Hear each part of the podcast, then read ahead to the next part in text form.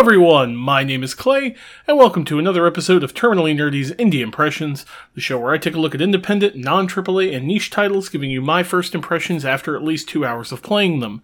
And today, we're going to be looking at a game uh, called Coffee Talk, which was sent to me by the developers kind of out of the blue. They had contacted me uh, and had asked me to like mess around with their demo. I told them to let me know when they're getting ready for release, and I'll mess with it then. And that's what they did. Now I'm playing specifically the Steam version of this. Uh, it is coming out on Switch, Mac, PC, PS4, and Xbox One. Uh, all right around the end of January. So when you see this video, it will be available uh, at least on Steam. I'm putting this out the the same day it's coming out. So keep that in mind. uh, but yeah, so basically what this game is, it's a visual novel.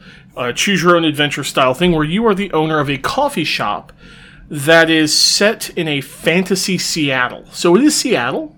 It has recognizable modern architecture. It's set in the year 2020, but this is an alternate Seattle where you've got elves, orcs, mermaids, cat people, uh, succubi, all of these different fantasy races plus humans all living together. And essentially, you own this coffee shop called Coffee Talk. And each day, people will come into your shop, they will order drinks, and they will have conversations with you and with each other. And the way they presented the branching dialogue, according to what they say, is that it's not really about the choices you make, because I don't really make choices. You personally don't really have decisions. It's not like a traditional visual novel where it's like, you must select go to door A or, you know, go with door B, anything like that. Rather, depending on how you make the drinks for these people, depending on what they order and what you make, that will apparently dictate what paths open and what paths close.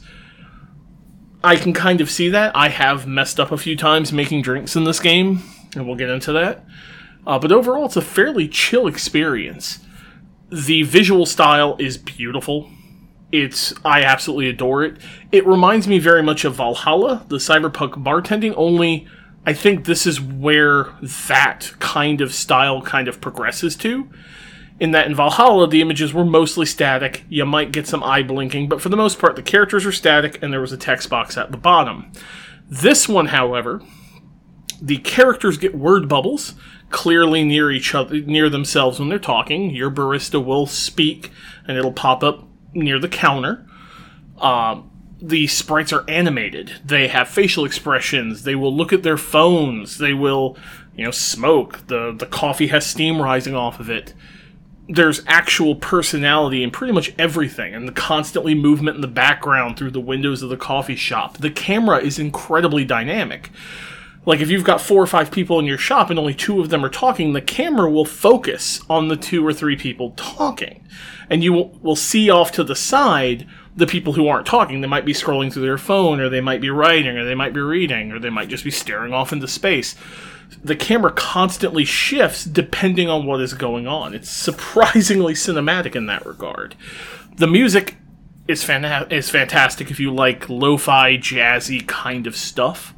Um, I absolutely adored. At one point, I just sort of left the game running for a little bit and just listened because I really actually like the music quite a bit.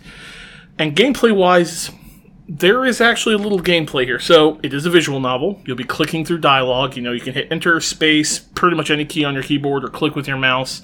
I'm certain with the Nintendo Switch and the console versions, you can just press X to advance, essentially. However, at some point, somebody's going to order a drink, and you will have to make the drink. And this is where my one kind of complaint is. So the game seemingly expects you to know what a lot of these drinks are. You will have a, a cell phone for yourself, and that has a sort of drink organizer. And it has some basic stuff in there like espresso, green tea, lattes. There's like four or five basic drinks in there.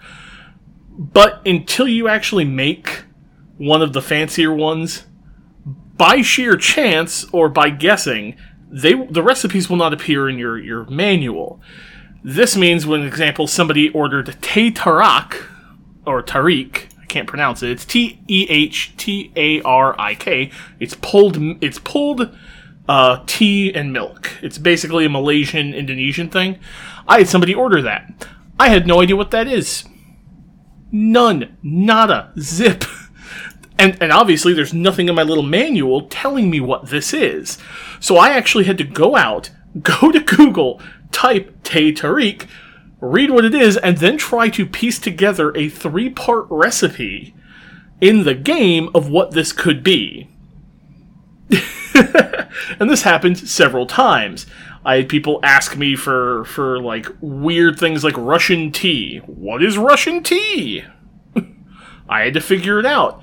And sometimes they'll be very vague. It's like I want something sweet and warm, and you have different categories depending on the ingredients you pick. And the order is important. So you'll always pick green tea, black tea, or coffee as your primary ingredient. Then you have two more. The order of those two matters. So, you know, you could put coffee, ginger, and honey, and it'll make one drink, but if you switch honey and ginger, it'll make a completely different drink.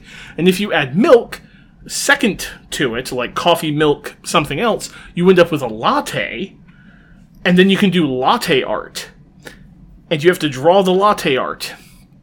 And I am no good at this. Thankfully, I can't tell if there's an impact for me doing latte art or completely skipping it. I ha- and, honestly, they don't give you a tutorial at all of how to do the latte art. Um, they really need to add one because there's just like invert, put milk in it, and like an engraver, and they don't explain what any of these buttons do, and you kind of flail at it. And I've never been able to make anything look at all good. I can't even figure out how the controls work. In all honesty, I once I once I did the one required, like a dude specifically said, "I want latte art for the first latte." and then he made fun of my latte art. I have never tried to do it again. I just flat refuse because I'm not an artist. I have no idea how the, the freaking controls for it work. I don't want to mess with it. Uh, also, you can only retry five times each day to make drinks, and that's per day. So there's a, a werewolf character who's trying to come up with a drink that will help calm his frenzy when he goes werewolf. And he slowly gives you hints but if you try to make the drink and you fail, and you hit the retry button, that uses up one of your retries. And you can only do that five times. And then if somebody else comes in and they order something random and weird that you don't know how to make, like a Galahad, and you don't have the recipe for a Galahad, and you're like, okay, you only have one shot for his drink. And while it won't stop the game because that they're doing some sort of background point system, you don't know what effect this is having. Are you closing off certain storylines? Are you preventing certain events from happening? I'm not sure I'm really a fan of that, in all honesty. Thankfully, there's no money systems. Uh, unlike Valhalla, which had like money and you had to pay rent and everything, there's none of that. You can't, as far as I can tell, get a true fail state. And the characters themselves are incredibly well written and incredibly interesting.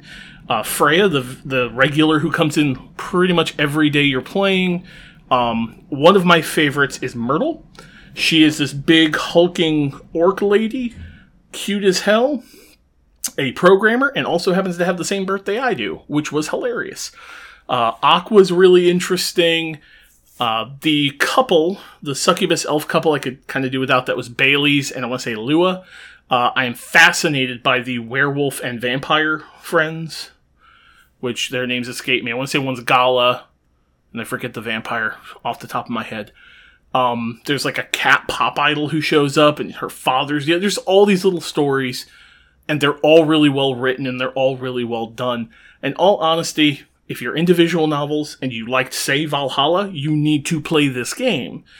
Now, price wise, I'm recording this before the game is released, and the only price I can find is for the Switch which is $13, $12.99. And I would say if this game is 20 bucks or less on any platform you want to play it on, and you are interested in this, please, for the love of God, get it. This game is really cool. Um, but if you're not into visual novels and you want, like, you know, actual, like, high octane gameplay, this is not to suit you at all. So, again, thanks to the devs to provide a review key. And just keep in mind, keep Google open. because you're to need to look up weird drink names. It's it really it's to be a thing. Uh, as always, thank you for listening or watching. Make sure you like, share, and subscribe, and I'll see you on the next one, everybody. Thanks. Hey, thanks for listening to the Terminally Nerdy podcast. If you want to see the video version of this, please visit youtube.com slash terminally nerdy. Also, you can support me on Patreon. Every dollar goes back into funding for hosting of this podcast, uh, new games, uh, advertising, everything to kind of help grow everything that I'm doing. You can find me at patreon.com slash terminally nerdy. And hey, thanks for listening. Be kind to each other and stay nerdy, everyone. See you next time.